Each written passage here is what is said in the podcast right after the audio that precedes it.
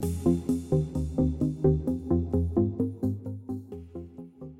everybody, and welcome to ARE Live. I'm Chris Hopstock, Architect Education Specialist here at Black Spectacles, and your host for today's ARE Live. We're going to work through a construction and evaluation case study where we'll go through a handful of never before seen original questions from a set of construction documents uh, prepared by our expert guest, Garrick. Uh, he's joining us today from Kansas, and he's going to show you how to navigate case studies on the ARE, provide test taking strategies, and answer all your burning case study related questions with a Q&A session at the end of the episode. If you're joining us for the first time, Black Spectacles is the first ever NCARB approved online test prep provider for all six divisions of the ARE 5.0. Our test prep materials include video lectures, practice exams, quizzes, flashcards, and virtual workshops with a variety of membership options available either for individual architects, firms, AIA chapters, or schools. If you're curious about how you can get your whole firm on a membership and have your boss pay for it, go to blackspectacles.com and head over to our firm pricing section. I'll share that link in the chat. Uh, we're also the first test prep provider to offer an ARE guarantee. If you use our expert membership to the fullest and don't pass the ARE, we will pay for your retake. I'll share that link in the chat with more info on that as well. Um, we're also releasing new and improved study content all year long. We've already added section quizzes for all six divisions of the ARE and revamped our construction and evaluation uh, materials. Up next is practice management. We've just released over 100 brand new PCM flashcards, giving some extra attention to firm financials and business structures. These flashcards are a little bit of a sneak preview of our new PCM videos that we'll be releasing in the coming months. Black Spectacles is also expanding its offerings to help architects thrive throughout their entire careers beyond test prep and software learning. We'd like to extend an invitation to join Spectacular, this professional network built specifically for architecture and design. Create your free profile today to check out our job board, add your portfolio to uh, of your work, and explore our curated collection of projects from around the world. I just shared the link uh, to sign up for Spectacular in the chat as well. Uh, join us on September 15th, 2022 for our next ARE Live episode, a mock exam on project planning and design.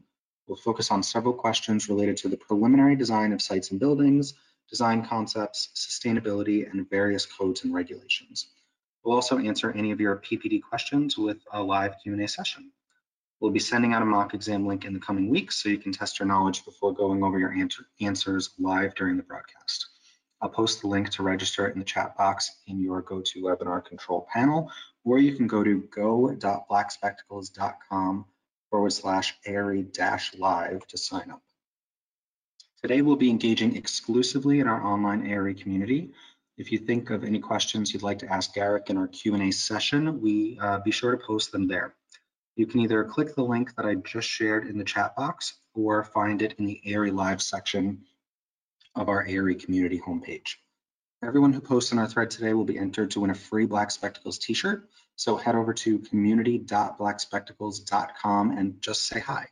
Uh, don't forget to stay tuned until the end of the podcast to see if you've won. I shared the link in the chat box and you can find it in the episode description if you're listening after the broadcast. Uh, without further ado, I'd like to welcome our special guest, Garrick Baker. Garrick is an architect at Bruce McMillan AIA Architects and is also a virtual workshop instructor for Black Spectacles. Garrick's worked on a multitude of projects that include historic preservation, new construction, and renovated spaces. And in his free time, he's written and published the Young Professionals Handbook, and he's currently working on publishing the Young Professionals Handbook Manager's Edition. So welcome, Garrick, and with that, I will hand it off to you. Okay, thank you for that great introduction there, Chris. Um, we've got a lot of great or a lot of information to be going through today, so I'm just going to dive right on in uh, with the scenario here. So Bruce McMillan AIA Architects, PA, and if anybody's wondering, it's not practicing architect, it's professional association, is working on the contract administration phase of the Douglas Recreation Center, a two-story, 16,000 square foot athletic facility in Kansas with a basketball court running track, exercise area, and community room. The substantial completion date per the contract for construction is March 1st, 2021. Below are select notes from a recent OAC, and as we know from our studying, and some of the online workshops, we know that OAC stands for Owner Architect Contractor Meeting.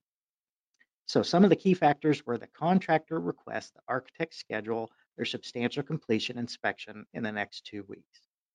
Pay application number 10 will be resubmitted according to the architect's markup within the next two business days. The team discussed the architect's pay application 10 markups and were in agreement on all but the glass and glazing and elevator line items. The team agreed that these line items can be billed at 100% as originally submitted. Carpet installation is ongoing and is proceeding according to schedule. Carpeting represents 25% of its line item on the schedule of values. And I might just kind of step aside here and say that uh, make sure that uh, you kind of pay attention to all of these specific bullet points. Uh, they've been noted for a reason. Um, they're not just there as to kind of confuse anybody or anything like that. So uh, as you're taking your exam, make sure you're, whenever you're reading through, uh, you really take note of kind of all of the information that they're providing to you. And then the following resources are available for your reference. So we've got our pay application number 10, field reports, uh, we do have the construction documents, the, all of the drawings that were put together between uh, our firm and a lot of our consultants.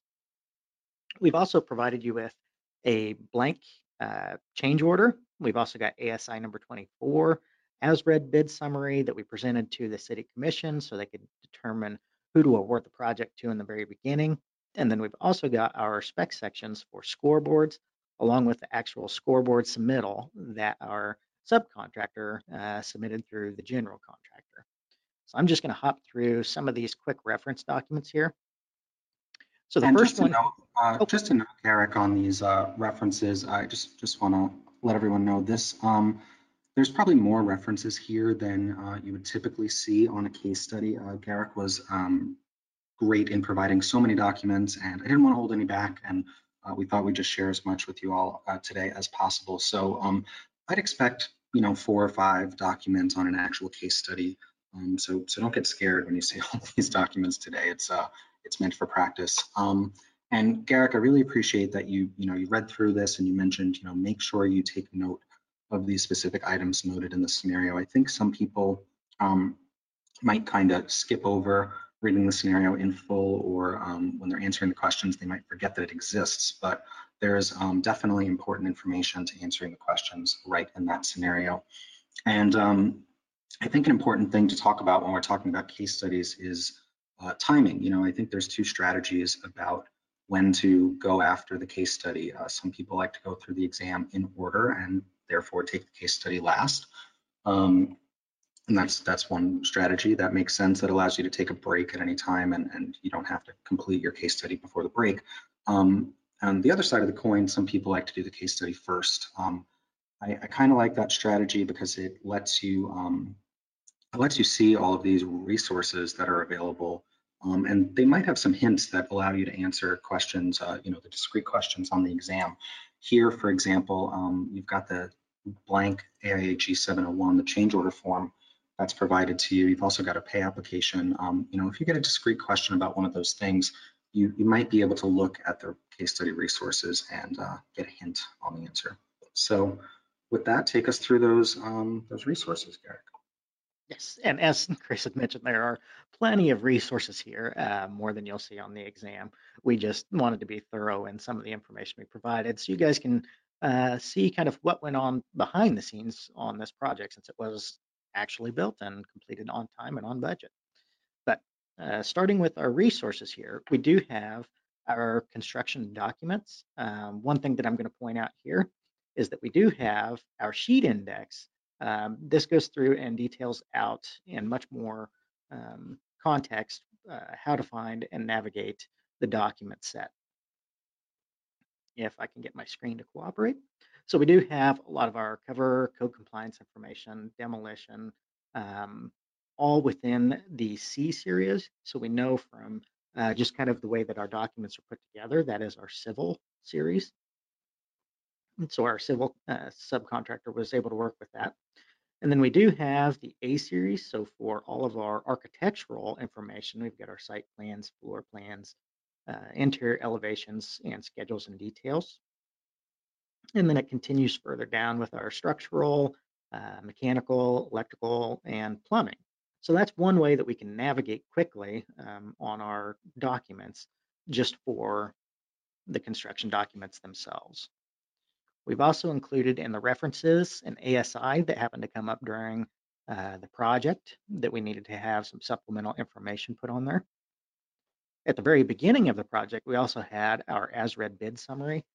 So these are put together um, generally so that we can approach our city commissions or county commissions on our municipal projects to say that, okay, these were all of our base bids. So the base bid is kind of if you're familiar with automobiles, this is kind of your stock model. It doesn't have all the bells and whistles and everything. So um, all of those are included within your alternates over here. And then we can go ahead and add all of those up. And we use this to then make a recommendation to our client, whomever that may be. We've also got field report 25 and 26, um, just as you guys are flipping through those. Uh, these are specific to our firm, uh, but a lot of the information that's covered is very standard uh, across the industry. Uh, so while the appearance may not be what your firm typically does, the information is generally the same. And then they've also given us our pay application. And this is the standard uh, G series, the G702, that the contractor has supplied us for their pay application number 10. We've also got uh, the letter of transmittal. So this is the actual submittal that we received on the scoreboards and um, it is an action submittal. So we know that we need to do something with that. That submittal is also based upon our specification sections. And if you guys are uh, familiar or not familiar, I'll kind of help go through some of this information as well. Uh, we do use the master spec format, and that allows us to uh, not have to start from scratch on writing our specifications. And then for our bonus question, we do have the uh, sample change order document there that we'll go ahead and go through as well. But I'll flip this back over to our scenario here. Uh, Chris, do you have any uh, further comments before we hop into question number one? No, that's it. Let's get right into it and uh, take a look at question one.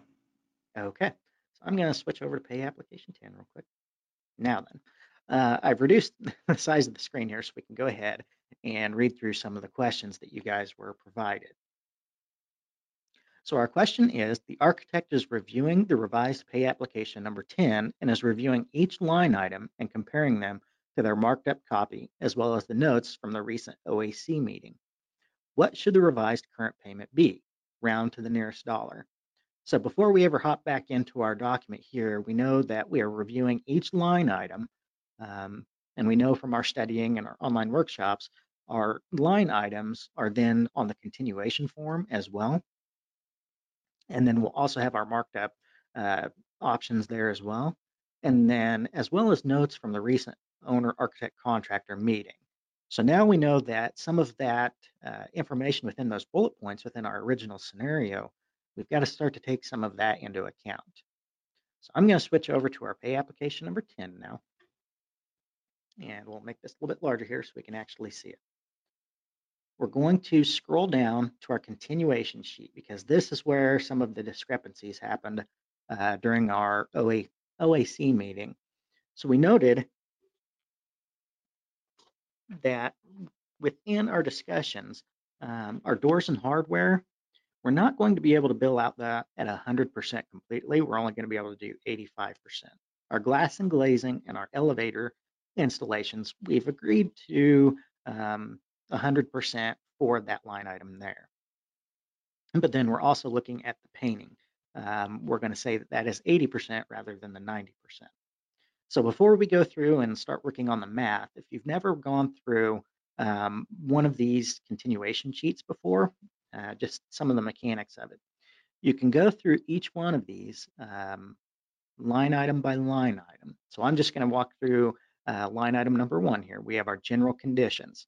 General conditions are usually include like your site utilities, um, dumpster fees, porta potties, anything that um, just generally fits within the project in order to make it happen. So on our scheduled value in our column C here, we note that the contractor has allocated $296,000 to this particular line item. So all of that inform or all of those three items that I listed earlier fall within that amount there. Since we are working off of pay application number 10, we can assume that we've had one through nine already reviewed and approved. So from previous applications in this column D, we've got 250,000 and a few odd dollars there that has been paid out thus far uh, for the general conditions. Work in place is what the contractor is claiming that was done during this application or this pay period.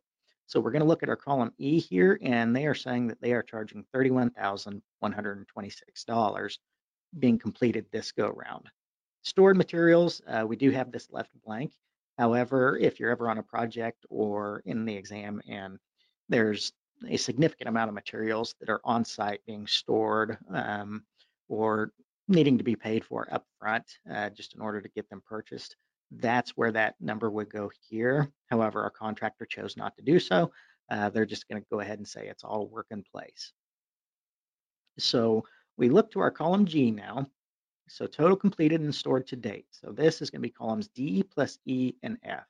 So we're going to take that 250,000, 290, $250,293 plus the 31,000, and that gives us the total of our 281,420. And then if we happen to look into this one, we can see the percentage that's been completed thus far. So we take our column G and we're going to divide it by our column C. So currently the contractor is billing out 95% of his general conditions on our contract. You can also find out how much is left to complete uh, fairly easily. So you're going to take out your scheduled value in your column C and you're going to subtract column G, so the 281, and that means that we have a remaining balance of $14,811 uh, to finish just for the general conditions portion. Under this project, we did have to have a 10% retainage on here. So that retainage allows the owner to uh, withhold some funds just in case the contractor defaults on the project or for some unknown reason uh, cannot complete it they are left with then some funds to go out and hire a new contractor to help them uh, complete what they've got done. So that is kind of a kind of quick, very run through on um, kind of how each one of these line items works horizontally. And that gives you all of your current balances and everything. So then working through it vertically, if we look to, move this here real quick. If we look vertically, we can see all of our schedule of values, um, previous applications and everything. We'll go down to our next continuation sheet. So if we added up all of those numbers within that column itself, our total is 3,731,000. So this is our contract balance. And then if we look to the next column over, we have previously awarded $2,940,000 in payment to the contractor for completed work. They are then saying that we have 460,000 or so dollars uh, allocated during this 30-day period. So if we take all of or those two numbers there together, we get the 3399 and some change there. So they are claiming that they are nearly 91% done with the project, with a total of $331,000 uh, remaining to be uh, completed. And then we've also got our retainage. So the owner knows uh, they can hold on to that 340,000 until the project's complete or until both parties agree to release it. So that is just a really quick rundown of how we kind of work through a lot of the math on these. So going back to our question real quick,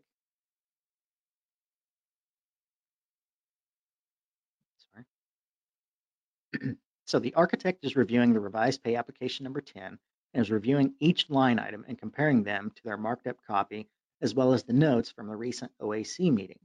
What should the revised current payment be? Round to the nearest dollar. So I'm going to maximize this again here. So we're looking and we know that our line item for doors and hardware, we are saying that they're not 100% complete. They're only going to be 85%. So what I'm going to do then is I'm going to bring up my calculator. And we're going to look at that 100% number uh, for completion. So our scheduled value, if it was 100% complete on our doors and hardware, we're going to be charging that 53,500. So let's go ahead and take that 53,500. During our OAC meeting, we said, well, it's only 85% done. It's not actually 100.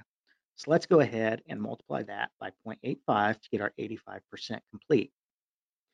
So that means that we are saying that the contractor can bill out the $45,475. So just for ease of following all of this, I'm going to go ahead and enter that number in there. So for that line item, uh, at the 85%, we are saying that we can bill out the 45,475 rather than the full 53,500. So some of the other items that we had, glass and glazing, well, we said that was going to be 100% there. Uh, I believe some of the other ones, uh, the elevator, we said, yeah, that one can be 100% as well. But then the painting, we're going to notice that we are changing it from 90 to 80%. So I'm going to go ahead and take our full 100% allowance for the painting. So we are looking at 42,500 and we're going to say that it's only 80%. So we're going to multiply that by 0.8. So this gives us a nice round $34,000 there. Move that one up over for line item 22. So our painting is now 80% complete and we are only charging 34,000. So if we take I'm going to drag these over here real quick just so we can do this fairly quickly. So let's say the difference between these two numbers. So we've got our 53,500, which they are claiming that they have complete, but we said, well, actually, you've only got $45,475 complete for the doors and hardware. That's $8,025 of difference. So if you guys are taking any notes or anything out there, uh, make sure that you copy this number down. Uh, keep that somewhere handy because we are going to need it. And then we have uh, what they have claimed on the painting line item. They are claiming the 38,250, which is 90%. So we are using this number rather than the 100%. So we're taking the difference, not the actual percentage of the total. So the 38,250 minus our 34,000, and that gives us a total of 4,250. So the difference between those two line items is going to be the 4,250. And let's go ahead and add back that 8,025 that we just copied down a moment ago. So we are looking at a difference of 12,275. Let's scroll down then to our total completed here. And what we can do is know that that $12,275 is going to be subtracted from this number here because that was how much our discrepancy was for. So let's take our 3399230 40 minus the $12,275. So this means that our new completed and stored to date is going to be this 3.3 figure. So let's go ahead and put that on our pay application as well. So now our new total for our column G is that number. I'm going to copy this. I'm going to take it up onto my cover sheet then. So as we're looking at how we're doing this, we can notice that our original contract sum uh, was three million, excuse me, eight hundred and thirty-eight thousand one hundred and forty-two dollars. Our net change by change orders so far has been 107,000. So contract sum to date. So if we notice, they give us our little hints here. Line one plus line two gives us the 3.7 figure. And then the total completed and stored to date, column G on 703. Okay, so we know here, this is where we're starting to use some of the math that we had calculated earlier. So I'm going to bring that number back and I'm going to substitute that for that number there. Now then, just for the sake of expediency, rather than going through and calculating up all of those uh, vertical columns, especially for our retainage, what I'm going to do then is I'm going to multiply that 3,386,000 and I'm going to multiply that by 0.1 or 10% to get our new retainage.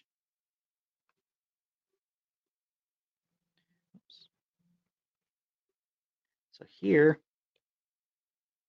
is our new retainage number. Since we don't have anything that we are storing to date, um, that uh, columns D and E, we don't have anything that we're storing. So that's going to just be blank there. It's going to be zero. So our total retainage, so these two added together, of course, is going to be that $338,695.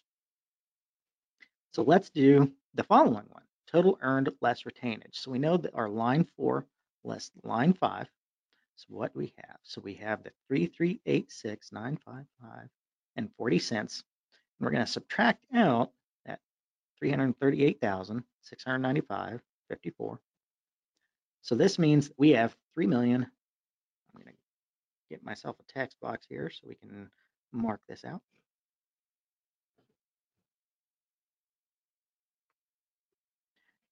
So our new total, subtracting our retainage, is basically $3 million uh, and then some change there.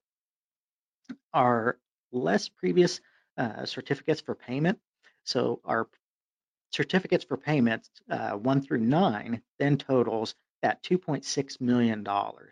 Um, this will be carried over from each pay application, so we know uh, that number will not change. We didn't change anything on this one. So we're going to take our current payment due. So they had already claimed that we've got the 413,000 uh, that they would like to bill out. So let's go ahead and take our um, line four, or excuse me, our line six, so the 3048 259 86, and we're going to subtract that 26 46 25 92 to get $402,233.94. So let me get my text box here.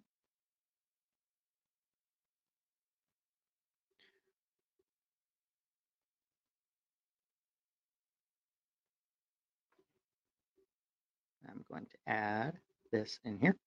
So that means that the new current payment due is the 402,233.94.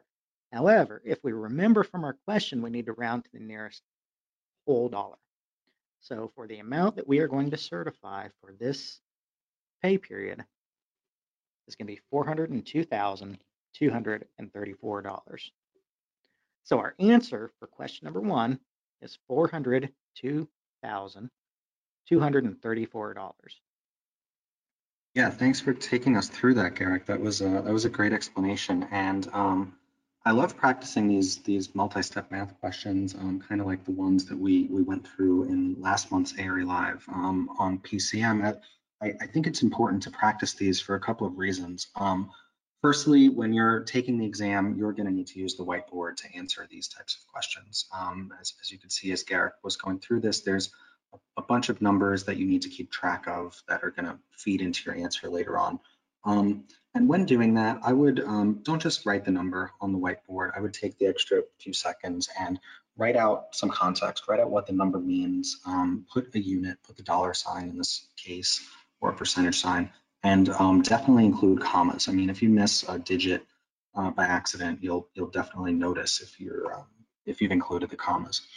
Um, so definitely important to practice these types of questions. The other reason I think is that um, you know you've got about two and a half minutes per question on, on the ARE in general, and this question is obviously going to take a little bit longer than that to answer. So um, it's super important if you're going to invest that time to make sure that your answer is uh, the right one. And I, I think um, on a question like this, it's really important to uh, double check your work somehow.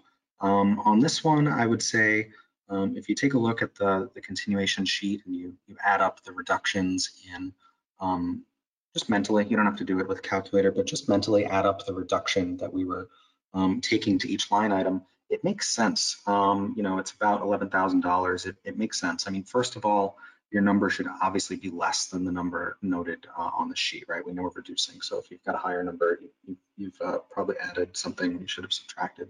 Um, but just take that extra minute to do a gut check at the end of a long question and make sure you actually got it right. Um, so with that, let's uh, take a look at question two. Okay, so I will show question number two. So the architect is reviewing an application for payment on December 27th and is trying to determine if the contractor's application includes the correct amount for carpeting based on the architect's observations. What is an appropriate amount to certify for carpeting on this application for payment? Um, just as I'm reading this question, I'm thinking, well, there's a few things that stand out in my mind. Um, application for payment on December 27th. So I'm thinking this may be kind of something that I really need to consider there. Um, and then we're looking at the carpeting specifically. But if I remember back to my scenario, I also remember that they said something about uh, the carpeting within those bullet points. And then based on the architect's observations, okay, so there's some already key information that we can pick up there that um, we're going to be looking at possibly the pay application. Um, perhaps we also need to be looking at um, well, let's say our architect's observations. So maybe we need to look at our field reports as well. So let me pull up some of our documents here. Let's go ahead and kind of see what we've got for our field reports. What are we observing on site? Um, so we're looking here, well, I can already notice that our date is December 24th. So it's three days before our pay application is due. So again, a lot of this information is pretty standard for a field report. May look different in your office, but um, so let's see what some of the items are. Let's see. Carpet installation continues at the mezzanine at the exercise area. Approximately 30 to 40% is complete. Northeast portion has been set. Mastic is in process, working east to west. Okay, so right there, we already know from our question, we're looking for something regarding the carpeting and we're observing on this report three days before our application for payment, we notice that it's 30 to 40% complete. Okay, let's check with our other field report just to see kind of what information's on there. Well, we're going to look at our date of January 25th. So this is nearly a full month after our original payment has been uh, requested. So I don't know that this is going to be too relevant because there's also been a month's worth of work. Um, well, here we see carpet installation is complete at the mezzanine offices and community room. So that doesn't really apply to the 27th. This was a month prior to. So uh, let's go ahead and use our field report 25 as uh, something that we've observed on site. So let's also go ahead and look at our uh, pay application. What exactly is the contractor claiming for this amount?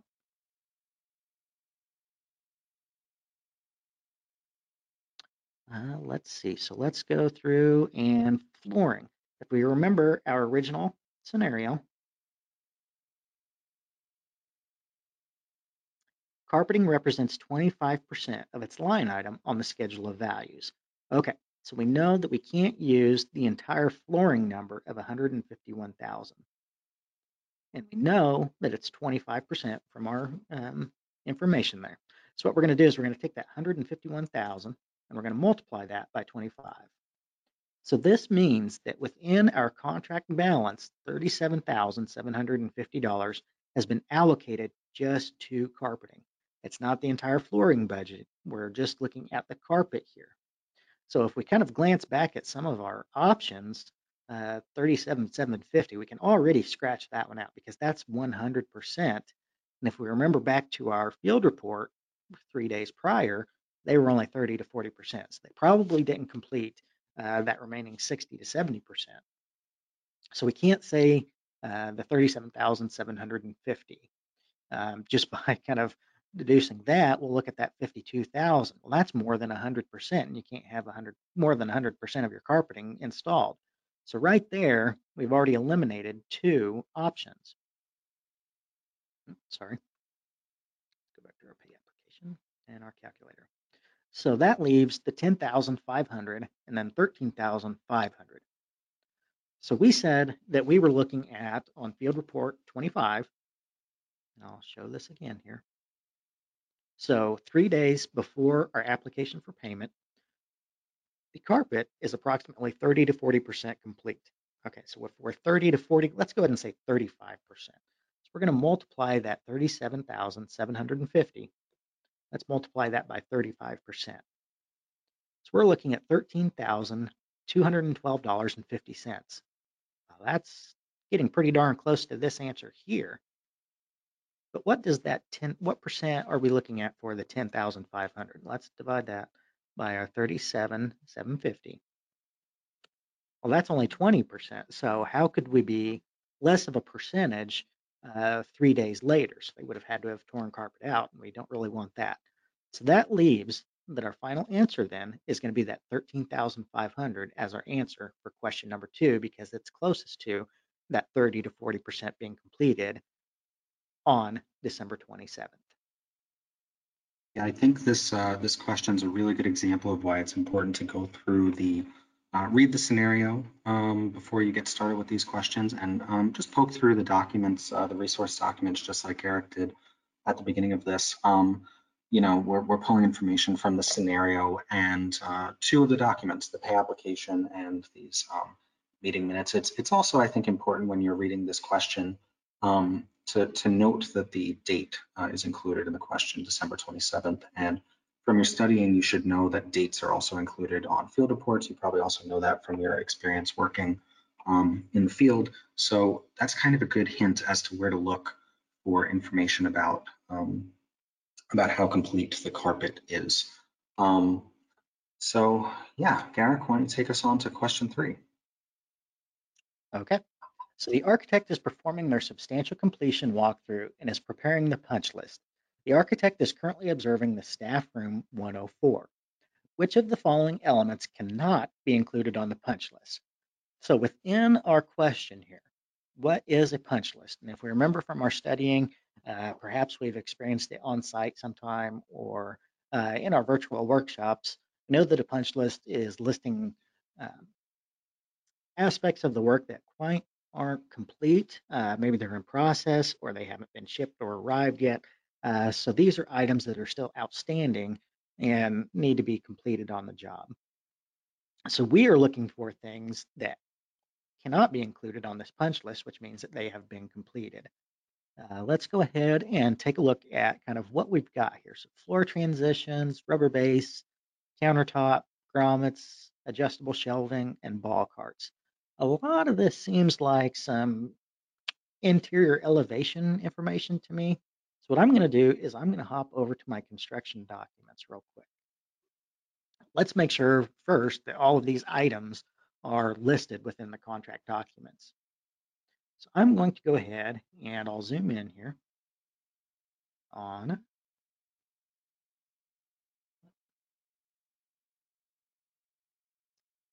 our sheet index here.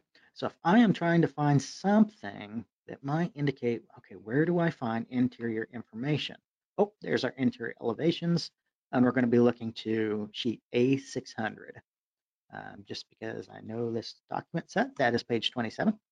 So I'm going to jump down um, just for the sake of time so we can keep this moving and show you some of the uh, interior elevations. We've got staff room 104 is enlarged there and staff 104. So this is our room that we need to be considering on this. So let's take a look. Did everything that was mentioned in that list need to be uh, included? So we've got countertop type one. Uh, oh, there's our type two. We've got our grommets in there. Um, looks to me like we've got our ball carts, uh, all of our adjustable shelving within um, our cabinetry. So it seems pretty well like a lot of this, and we've also got a rubber base in there. So it seems like everything that they're listing uh, could be an option. Let's go ahead and take a look at that again. So floor transitions are not yet installed. Um, let's also take a look at um, let's say our field report 26, just because this one is the closest to the closest date that we have for our uh, substantial completion. We don't want to go a month back for that December 24th. So let's look at January 25. So athletic flooring and elevated track flooring are installed. Striping is in process. Carpet installation is complete at the mezzanine offices and community room. Okay, so we can tell from the first two items there that all of our flooring is pretty well complete on there. So that doesn't really align with kind of our option here. We know that the flooring has been installed. So uh, that one may be a pretty good answer then. Uh, rubber base partially installed. We can't really see anything from our field report that might indicate anything about our rubber base. And if it's partially installed, that means it's not completely done. So we probably should list that on our punch list. So let's go ahead and strike the rubber base partially installed because that still needs to be done and we need to have that on our punch list. Then we're going to look to countertop type 2, not yet installed. Well, if we look back, oh, cabinetry at the offices and community room installed, coiling counter door installed as well. So um, we know that it's been installed. So an answer might be pretty good then too, because it can't be listed uh, because it's already done. And then the grommets not installed in the desk. Well, we can read just from our language there that it's not installed. We don't really see anything indicating within that field report that the grommets were installed. So that's still outstanding work. So we can't really use it either. We're going to strike that one out. Adjustable shelving and ball carts, uh, not yet installed, not observed on site. We can confirm that we did have those within our construction documents, but we can't confirm anything uh, within our field report. So these are items that have not been completed, so we're going to have to strike through those too. So if we look back at the two options that we did leave was the floor transitions are not yet installed and countertop type 2 not yet installed. And we could verify through our field report that, well, actually, yes, they were.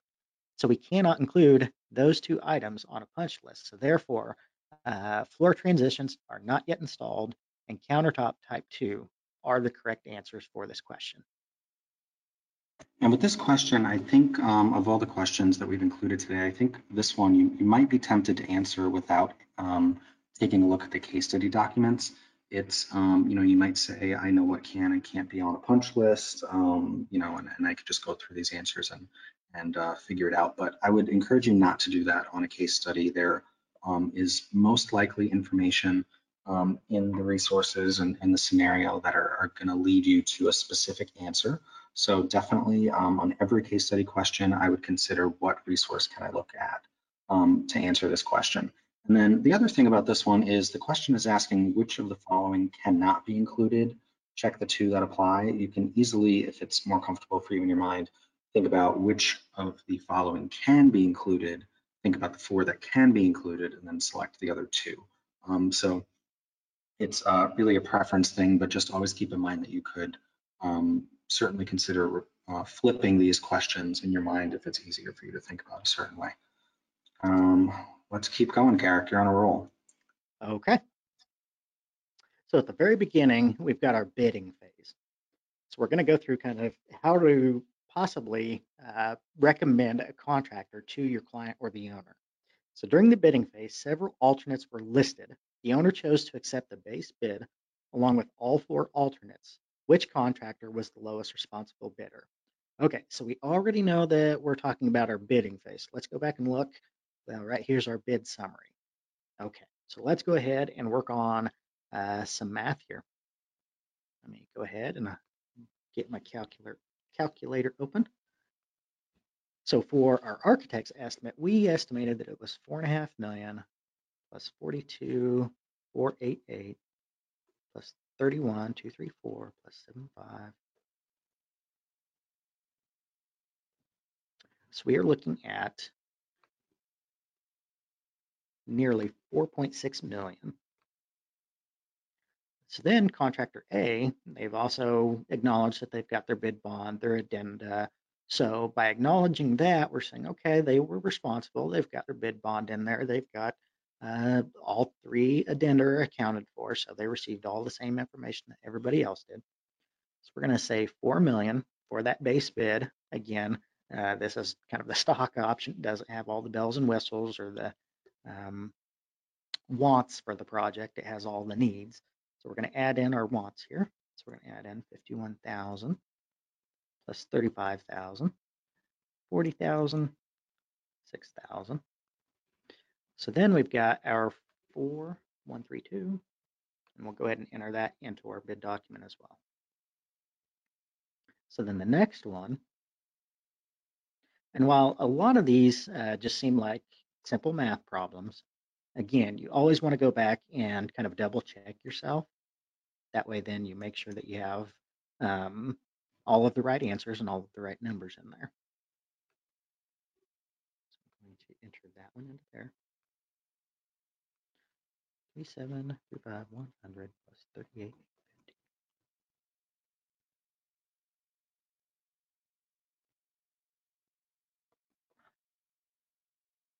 So already we can start to see a couple of these numbers falling below uh, some of the others, specifically that 3.8 uh, and 3.8. So we've got two that are pretty close there.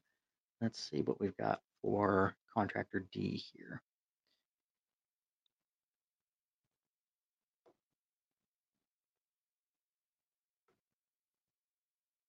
Now that one's back up above 4,000. So we already know we can kind of potentially exclude that one from our recommendation. So let's take a look at our numbers here. So we've got our 3838, um, and then we've also got 3875. So let's take our 3875, and we're going to subtract that 3838 142. So we know that our contractor B is now 36,000, almost $40,000 less than the next lowest contractor. So what we'll do is we will make a recommendation to our client that we are going to select contractor B because they are nearly $40,000. And as we noted with the bid bond and the addenda and uh, potentially all of the other uh, pre-qualifications and everything, we know that these are responsible bidders and they are the lowest ones. So we have our lowest responsible bidder as contractor B. Yeah, so this question is, uh, it's, it's relatively simple math. It will take you a little bit of time to go through on the ARE and um, uh, take notes of, of these um, numbers on the whiteboard. So um, another type of question where I would definitely recommend just um, taking it slow and double checking your math. You, you know, if you're gonna invest the time, you wanna get the question correct, especially if the math is simple. Um, on the other um, side of the coin, I can say, you know, for a multiple choice question that's math-based, um, if you're concerned about time on the exam, uh, you could consider leaving this one until the end and taking an educated guess. For, for this question in particular, um, the base bids, and this is typical of, of bidding, but the base bids are um, so much higher than the bid alternates that the base bid is, is really weighing this total bid, right? So if you were to just look through the base bids and um, at least um, you know, just make an educated guess between contractors B and C, um, you know, you've, you've, at least got a 50% chance of getting it right. So consider that if you're worried about time on the exam. Um, otherwise, double check your math. So let's move on to question five. Those were really great recommendations on that one. Thank you, Chris. okay, so the next question. The architect is reviewing the scoreboard submittal received from the contractor. What actions should the architect take? Hmm, and let's again, let's see if we can eliminate some. So take no action, forward to the owner for review, approve the submitted product, or reject the submittal. Well, this is an action submittal. we have asked within our specification that a scoreboard submittal be presented to us so that we could take an action on it. So taking no action, we can go ahead and scratch out there. Uh, we've got to take some action. Then we look at forward to the owner for review. The reason we are hired for the construction administration is because the owner is delegating that responsibility to us. And we know through our uh, AIA contracts and everything else that the architect has the ability uh, to review and concur that yes, the submittal does uh, meet the design intent that we did uh, originally uh, put forth. So forwarding to the owner for review when that's actually our responsibility, it has been contractually given to us, that doesn't really seem to fit with what we need to do. So from here, we know we can approve or reject the submittal. So we've got a 50-50. It's either a yes, it's okay, or no, it's not okay. So let's go ahead and take a look. So first, we're going to go over to our specifications. What exactly are we asking for within that? Um, again, we've got a lot of our general information that we can kind of maybe skip over just for the sake of time. So let's see, acceptable manufacturers. We're going to say Nevco Inc. Uh, we wrote our specifications this way because the owner does have uh, other Nevco scoreboards, so they have uh, additional uh, control boards or uh, replacement lights or something like that. So anytime something goes wrong, they can go ahead and pull from their uh, maintenance department and just swap out parts fairly easily. So we went ahead and requested that they be Nevco. Let's see what our contractor has provided to us. So let's go ahead. Uh, we did have our transmittal page there, which we can kind of ignore for the moment. So submittal, um, let's take a look at uh, what they've got here. So Varsity Scoreboard seems to be the brand and a factory direct subdivision of Sportable Scoreboards. Now we already know this. It's not an approved manufacturer, so I don't know that we can really accept that. But um, so just right off the bat, we know that we can probably scratch that one out. Uh, looking at some of the other information, um, maybe seeing why the contractor submitted this. Well, three foot by eight foot uh, high and wide, eight inches deep, weight 62 pounds. So let's take a look back at, I mean, were they in the ballpark at least besides the manufacturer?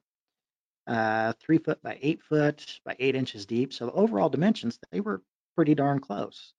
But our hanging weight uh, is almost double what we called out. So if we have any special connections or clips or anything like that, uh, this has the potential to fall down and hurt somebody. So um, from here, I think what we're going to have to do is reject the submittal because one, it's not an approved manufacturer and it's twice the weight of our other one.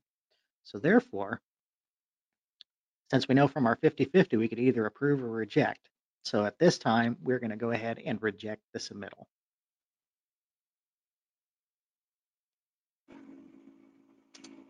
Yeah, and I think uh, I really liked your your strategy there of eliminating uh, two of those choices right off the bat, just based on your um, your knowledge of what you should and shouldn't do uh, when reviewing a submittal.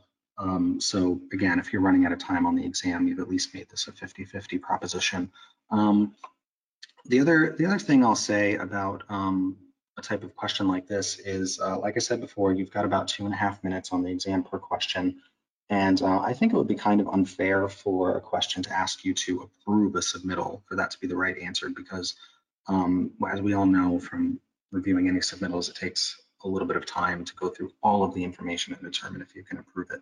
So um, if I was going to guess, I would guess reject just based on that, to be totally honest. But um, I also really liked your strategy of taking a look at the submittal and starting with the information that's um, big picture stuff, um, the size of the scoreboard, the manufacturer, um, starting at the top and not getting into electrical requirements and the nitty gritty of the submittal. Um, it's important to do that on the ARE just to be efficient with your time. And I would say, uh, you know, same idea in your work. You should review submittals the same way. Uh, let's take it away with the last official question here, and then we'll get to our bonus question. Okay. So the owner wants to make sure that the lines for each individual court are easily visible in rank and hierarchy. Within the subcontractor submittal, the color selection for the side basketball or cross court lines and the track lines have been left blank. Which colors did the owner choose for the cross courts and the track lines? So I'm just going to kind of poke back through this question here. So why would the line colors not be uh, selected at this time. So I'm going to guess that it probably wasn't called out in our drawings or specifications. So um, where else might it be? Let's look back at our reference documents. It wouldn't be under the bidding. Uh, again, we just eliminated our construction documents because it wasn't included in there. Pay applications wouldn't be where we have that, not a change order.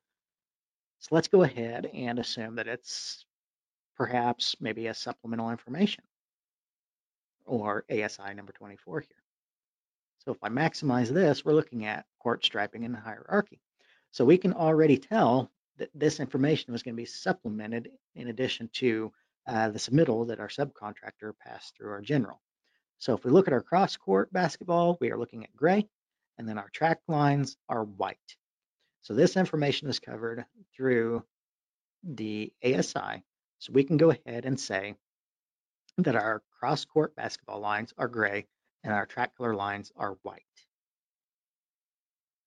Yeah, super straightforward question. I don't have much to add to this one other than uh, that it definitely helps to know where to look for this information, right? So um, having scrolled through your resources at the beginning of, of uh, taking a look at this case study is, is definitely going to help you answer this question quickly. Um, and this is a type of question where we've, we've talked about a few questions in this case study that we thought would take more than the average amount of time uh, to answer the, the two and a half minutes. And, and, this is a type of question where hopefully you can answer it in uh, 45 seconds or something if you've um, if you've um, taken a look at the documents ahead of time and you can uh, start to average out the time of, per question on the exam.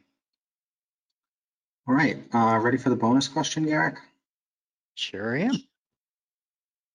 So um, I just want to preface this um, this question with this is not a type of question you will see on the ARE itself.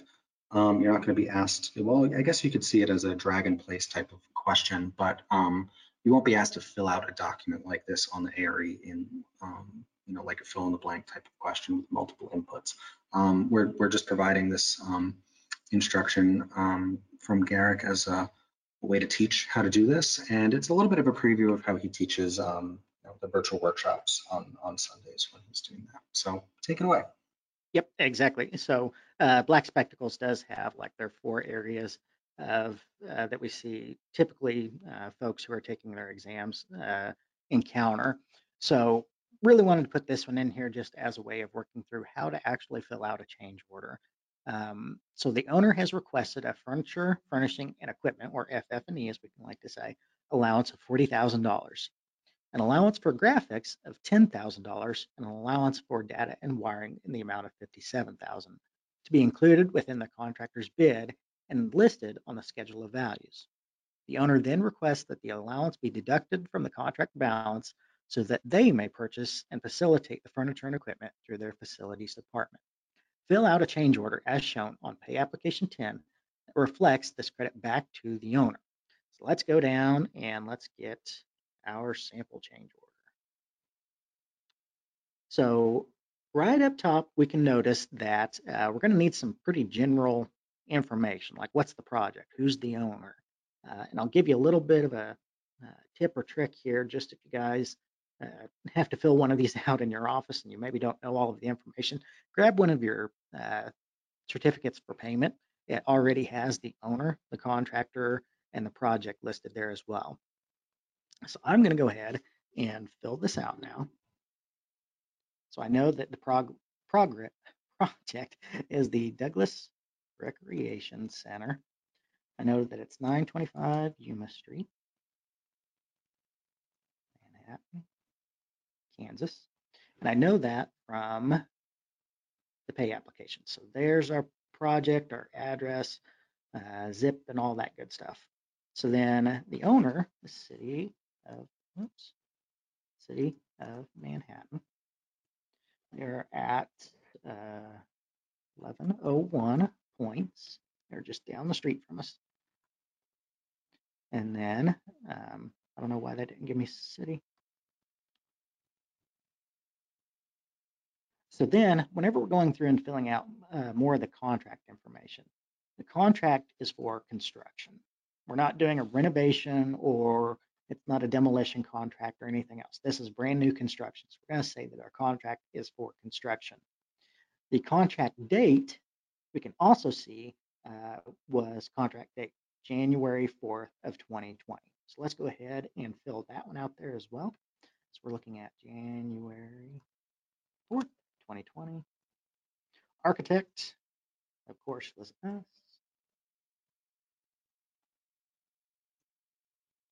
Just for the sake of this. Okay.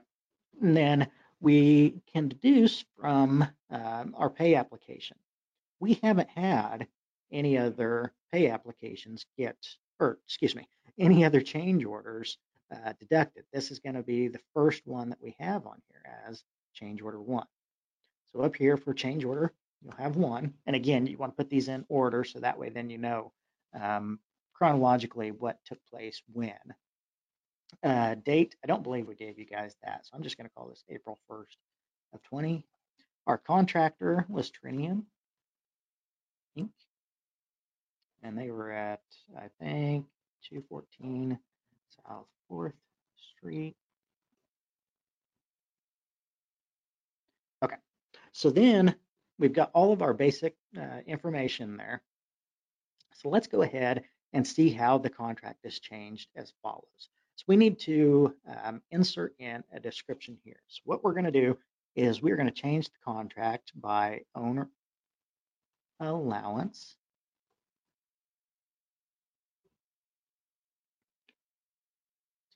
allowances to include our furniture, furnishing, and equipment. We're going to say that was 40,000 from our question. And then we've also got a graphics allowance to hang all kinds of posters.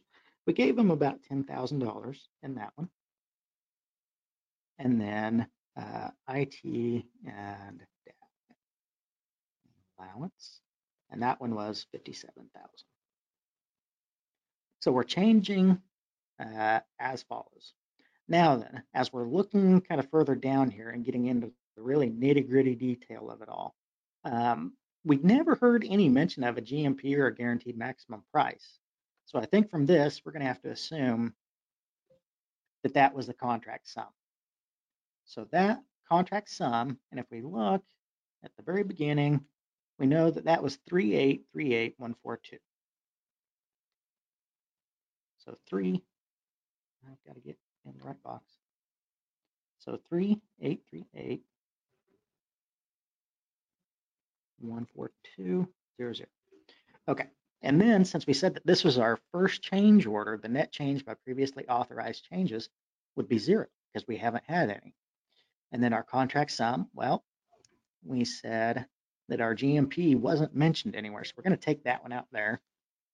And it's going to still be that same 338,142 because we've added or subtracted zero dollars from it. So we're going to say our GMP, or excuse me, our contract sum, not our GMP, will be, and this is going to be a credit back to our owner. So we're not charging more, we're actually decreasing the contract amount because we're giving it back to our owner. So we're going to strike through those two items there.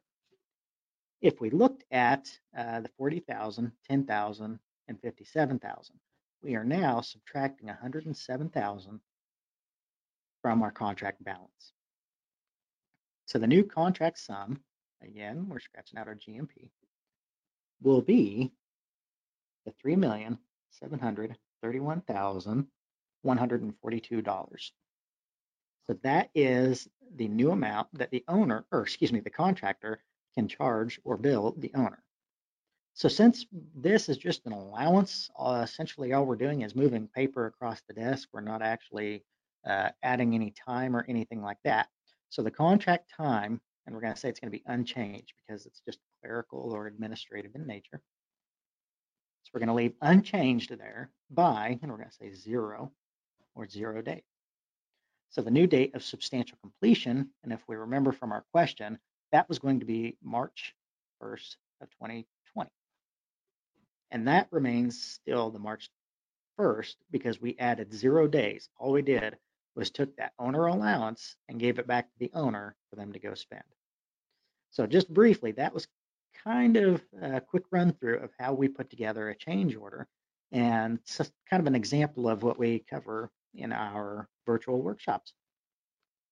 Yeah, that was helpful. Um, we're going to move a little bit into the Q&A session, but staying on this document, um, we've got a question asking, is the change order number, um, is that by project or by trade?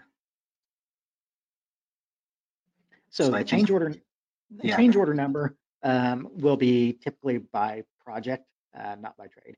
So um, a lot of times we'll see folks enter uh, like PCOs, potential change orders. Um, contractors like to do that a lot, but um, it never technically becomes a change order until this document has been signed by the architect, contractor, and the owner. So yeah. while the contractor may call it a change order, uh, it has to be committed to this document before it can be. Um, but again, uh, the change order number is dependent on um, let's say we were further down in the project, we had another one, so we would call it change order number three. Um, this becomes really handy whenever you're going through and well, when did we take this money out of the project or when did we add this component to the project or something like that. Yeah, I agree with that. I think it would get messy if you did it by trade. Um, a couple of hints also, you know, the the architect, contractor, and owner signed this, so it would be a little odd to uh, the subcontractor doesn't sign it, right? So it would be a little bit odd to um, make the numbering by trade, I think. And um, just also remember, you know, as the architect, you're you're dealing with the contractor. Um, it's the contractor's job to deal with all of their individual subs. So um, I would I would say based on that information, also you you're you're not in charge of tracking how many change orders the mason masonry contractor has versus the carpenter or things like that. You know, you're you're looking at it from a project perspective um, in in that respect. Um, another thing I wanted to clarify here, uh, we got a question about this is um, somebody was asking if you're able to write on the resource documents on the case studies on the actual ARE, and the answer is that you cannot. Um, Garrick's been doing that today uh, during ARE Live for the purposes of demonstration. Um, but you definitely can't do that on the ARE. You're going to need to use the whiteboard. And um, if you're interested in learning strategies about how to effectively use that whiteboard, um, it's definitely something we'll be doing again in, in future episodes. But um, I would encourage you to look back at last month's um, July ARE live episode of our PCM mock exam, where we had the, the real whiteboard up on the screen and we were taking some detailed notes um, using that exact tool that you will find on the exam. Um, we did have a question, Garrick, on, on number two. This was the question about the carpet. Um, somebody was just looking for a little extra information on why the answer wasn't 37,500. So whenever we look at our full amount, our flooring was 151,000. Just to give you a little bit of background on the project, um, it is a fitness center, so we did have a lot of athletic flooring uh, the lobby and restrooms, a lot of that was uh, just uh, sealed concrete. So we know that the carpet cannot account for that full 151,000. That also includes all of the other different flooring types. So that 151,000, we're going to multiply that. And through that bullet point on our scenario, we know that carpet is only 25% of the 150,000, so 0.25. So that gives us 100% of the carpet budget. So they cannot go above that number without having a change order or anything else. And then if we looked at our field reports, we knew that it was only 30 to 40% complete. So if this is the 100% number, then we know that it can't be this number. It's got to be that. And I think we used 35% on there. So, so somewhere between that 30 or 40%. So that means that the answer was the 13,212.50 or uh, the nearest one to that was 13,500. Yeah, that this was a little bit of a tricky question, and I included that 37,500 as an answer choice um, for this specific reason, and I, I think it'll happen a lot on the exam, is that you'll, you know, you'll find that some of the answers from the steps along the way in these math questions, um, when they're multiple choice questions, those will be choices that you can pick. Um, so it's really important to make sure you're at the end of the question and that you've done all the steps necessary um, to get to the correct answer. You might be doing this question, um, be a little bit pressed for time, get to 37,500, see that that's a choice and just select it, but you've, you've forgotten to account for the fact that carpeting is not 100% complete. Um, another another way, uh, another thing that I've said probably five times already uh, on this on this episode is uh, another way you can make sure you don't do that is read the scenario um, ahead of time and look through those documents. Because if you looked at the field report quickly, um, you would have, you know, it was the first line in the field report, number 25, mentioned the carpet was 30 to 40% complete. So you probably would have just scanned over that and, um, you know, hopefully remembered it when it was time to answer the question. Um, the, the last, we got a few questions about question number three uh, regarding the whether or not the ball cards could be included on the change order and um, uh, sorry on the uh, punch list. And I can answer this one. I, th I think um, one of the other things about this question that you need to consider is the, the punch list can't by definition include items that affect the habitability of the space, right? So um, the two choices that were the correct answer to that question that can't be included on the change order, I would say if they were in fact incomplete, those affected whether the space can be used for its intended purpose. Um, if you don't have floor transitions, you've got an accessibility problem, most likely. Um, and if you don't have a countertop at a reception desk, I'd say you can't do reception for the building and you probably can't use the building for its intended purpose. So um, that's kind of where we were going there. I would I would say um, I could see where where the thought was going that the ball carts are listed as by owner, so maybe they shouldn't be included on the punch list. I I, I think they could be, even though it's a by owner um, product. Um, and I would say that that was just not the best answer to the question. Um, and those types of questions will pop up where you have to make the the best choice um, given given a, a, few different options. Um, don't think we have anything else for today. So uh, thanks everyone for joining and be sure to join us on September 15th, 2022 for our next ARE Live episode, mock exam of the project planning and design. Uh, we'll focus on several questions related to the preliminary design of sites and buildings, design concepts, sustainability, and various codes and regulations. We'll also answer any questions uh, of your any of your PPD questions with a live Q&A session, just like we did just now. Um, and we'll be sending out a mock exam link in the coming weeks so you can test your knowledge before going over your answers live during the broadcast. I'll post the link to register in the chat box in your GoToWebinar control panel, or you can go to go.blackspectacles.com forward slash ARE dash live to sign up. Uh, as I mentioned at the top of the webinar, Black Spectacles offers the first and only ARE Pass guarantee. We're so confident that if you use our expert membership to the fullest, you will pass the ARE. If you don't pass, we'll pay for your retake. To learn more about how to qualify for the guarantee or to check out our individual membership options, head over to go.blackspectacles.com. And I just shared the link to more to learn more about the guarantee in the chat. Uh, don't forget to join Spectacular, the professional network for architecture and design. We built this platform for you to showcase your portfolio, seek inspiration, network with architects and firms outside of your local community, and to help you find your dream job.